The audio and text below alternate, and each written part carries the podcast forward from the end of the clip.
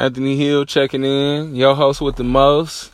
Whether you're on a plane, train, or boat, or even in your car, I'm never too far. This no comp. So, first, I want to talk about. Well, I want to start this off by talking about you know basketball and what just happened uh, with the Eastern Conference Finals. If you look at what happened, you'll realize that the game is all about adjustments. So now I'm speaking from a coach's perspective. The game is about adjustments and adapting. Adaptation is diversification. You have to add to the value of your team by showing them things that are that is going to help increase how they can use their talents in order to win the game. So if you look at the Bucks, now they have a good regular season coach. But when you get to the playoffs, you realize that you got 24 hours. You got 24 hours to adapt and adjust to how the team is going to defend you because defense leads to offense, but only offense leads to offense. So you must defend. This is the name of the game. This is how you win championships. And if you look at the adjustments by Milwaukee, they were few and far in between. When they got when they went up against the Toronto Raptors. Now what happened before them? Obviously, you know, Brad Stevens is a young coach. Um and the Bucks had more momentum than the Celtics did, which is why the Celtics are probably going to get blown up. And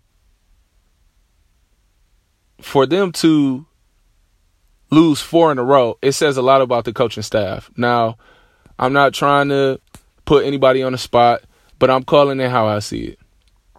Because if you were to judge people based off their performance when they're under pressure, then it could, it could either lead to a diamond or it can cause a leak. Now, many things that the Bucks need to work on in the offseason. One, Bledsoe needs to go work out with James Harden, KD. He needs to go uh, down to Chicago with uh you know, the person that trained Michael Jordan. Uh, I forget his name at the Tim Grover. He need to go down there and work out with D Wade. He need to go down there and work out with guys that are going to teach him a, a, a secure move package. He needs better moves as a point guard if he's going to be a scorer. If if if the scoring load sometimes is going to be in his hands, he needs to be able to score in the half court. Giannis. Giannis also needs to work on adapting and adjusting his moves. He ran into a situation where, you know, his coach and and for me, I really believe that it's a it's a coaching thing because if I were the coach of the Bucks, I would tell Giannis to post up. Why is Giannis not posting up? Why doesn't Giannis have a jump hook? It's it's beyond me. Because the game isn't always transition. And Giannis is a great player. Don't get me wrong. I love Giannis. Giannis is helping out Milwaukee in tremendous fashion. I'm I'm a Milwaukee native. And there were times where guys would play really well during during the regular season, but you know, when it gets to the playoffs, they're looking to Giannis to be the captain, be the hero, be the savior. Just like Toronto was looking at Kawhi to do the same exact thing. So my my purpose for all of this is to really bring to light, you know, the coach the coaching how coaching is also lacking as well. We we we put a lot of emphasis on players. Yes, they have to come out and perform. Yes, they have to stay in the gym and do what they love to do, what they're passionate about, what they get paid millions of dollars to do. Yes, they have to do that. And a lot of guys, you know, I don't even think that they're investing in themselves as far as going to the best trainers, getting, you know, getting the proper you know, techniques that they need because it's all about fundamentals and, and, your foundation. You know, how you build your foundation. Yes, they've made it to the NBA. So you could look at me and say, well, how do you know? Blah, blah, blah, blah, blah. But I've been playing this game since I was young. I'm 30 years old. I've traveled the world. I've been to 20 different countries. I've seen basketball at all levels, at, even at the highest level. And I realize what it takes. I've actually been in the field. A lot of coaches haven't been in the field. You know what I mean? A lot of players, you know, haven't looked at it from a coach's perspective, which is why LeBron is so good because he's a coach. At the end of the day, he probably can coach when he's done. He coaches his boys, and look how good they are. So, you know, it's it's inspiration, it's motivation, it's it's more than X's and O's. And for guys to be, you know, personable with their players, you know, that says a lot about who the coach is. Look at Calipari. You know what I mean? He's very personable. If you watch the 30 for 30 on him, you know, he has it down to, down to a science. He produces one and does. He produces people that, you know, go to the league and, and are and are effective and, and do good. But I don't want to get off topic. But you know, the Bucks being a Milwaukee native and a fan a fan, and I don't typically say that a lot because I'm not really a fan of anything but, you know, the good word. So the good word is that you know the Bucks have to find ways to adjust and adapt. And you know, as they know, the game is all about reading and reacting to situations.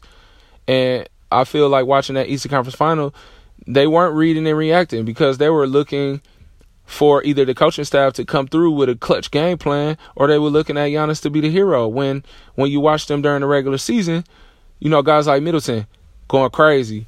You know, Bledsoe even played extremely well. You know, Brogdon played well. You know, guys and and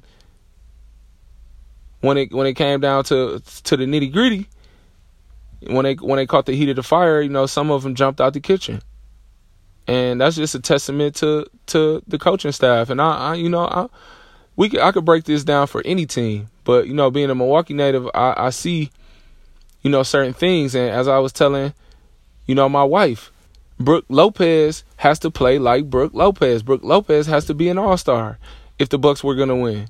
Brook Lopez needed to average at least 22 in order for the Bucks to win. You know, Brook Lopez was the real, was the true X factor. I would say him and Brogdon. And maybe Tony Snell coming off the bench and hitting threes. I didn't see any Tony Snell. You know what I mean? And, and just being able to put guys in positions to win, man, so you can win and you know that you know it, it, has a lot to do i'm not in the locker room but you know i can use my my gifts of discernment to realize that you know it's a lot of egos it's a lot of egos and you know guys don't want to give up certain things to get to certain things now if you can compare that to why golden state is so good is because yes they have prob- may may have may or may not have problems off the court which is what you know, is circulating. Yes. But when they get inside those lines, they respect Steve Kerr enough because he's done it with all the greats. He's done it with all these people that have been at the highest level. He's done it with Jordan. He's done it with, you know, Phil. He's done it with Pop. He's seen, you know, Doc Rivers. He's seen these guys, these basketball minds. You know what I mean? He's I'm pretty sure he's had conversations with the with the greatest basketball minds and picked their brains and and knowing what it takes in order for guys to be successful. And he's done that when you're inside the lines. It's just like, you know, we had this thing in basketball. Hey, I'm your friend, you know, off the court, but on the court, I don't know you. I don't know you at all. And I'm I'm gonna treat you like that. And you know, that's what I respect about Draymond so much is that he don't he don't yeah, you could be cool off the court, but when you in them lines, he a dog. You know, and some dogs are nice and friendly and cute and cuddle, cuddle cuddleable. and yeah, they cool, but some dogs is vicious and mean and will bite the hell out you. and that's just what it is. Like we we gotta, and you know that's why, like I said, I respect Golden State so much. Shout out to Kevon Looney, who's from Milwaukee, Milwaukee native, four one four in the building. Stand up. If you listening to this, you know what it is. You know we don't even gotta speak on it. Loon, tone, you know, and and so you know, I know I know the game, and I've been, I've actually been in the field, and so I'm trying to come at it from all angles. But you know, if you look at the Raptors, they had a game plan. They stuck to their game plan. It was it was it was precise. You know, it was effective. It was efficient. It was properly set up. It was managed well. The egos were low, and everybody believed in it. And when you get guys to believe, it's just like Space Jam. I'll give you a placebo, but it's you that has to believe in it. And if you looked at the books, you could see that they didn't believe in it. They realized what I'm realizing is that when you get in the heat of the fire, you need a good coach. You know, and we can we can relate this to any sport, just like football. When you look at uh Belichick and uh Brady, you know, when Belichick, you know, I believe I'm getting it right. When Belichick sat out and let Brady do his thing, when they had uh talks with management, you know, Brady played horrible. Brady played horrible. Why? He couldn't see what what his coach saw. You know, he couldn't decipher what was happening off the field. You know, from the outside looking in. And that's important. It's just like a general uh, uh with his soldiers. You know, a general gives you a clear map as to what's going on. You know, he gives you everything that you need to know before you go into battle.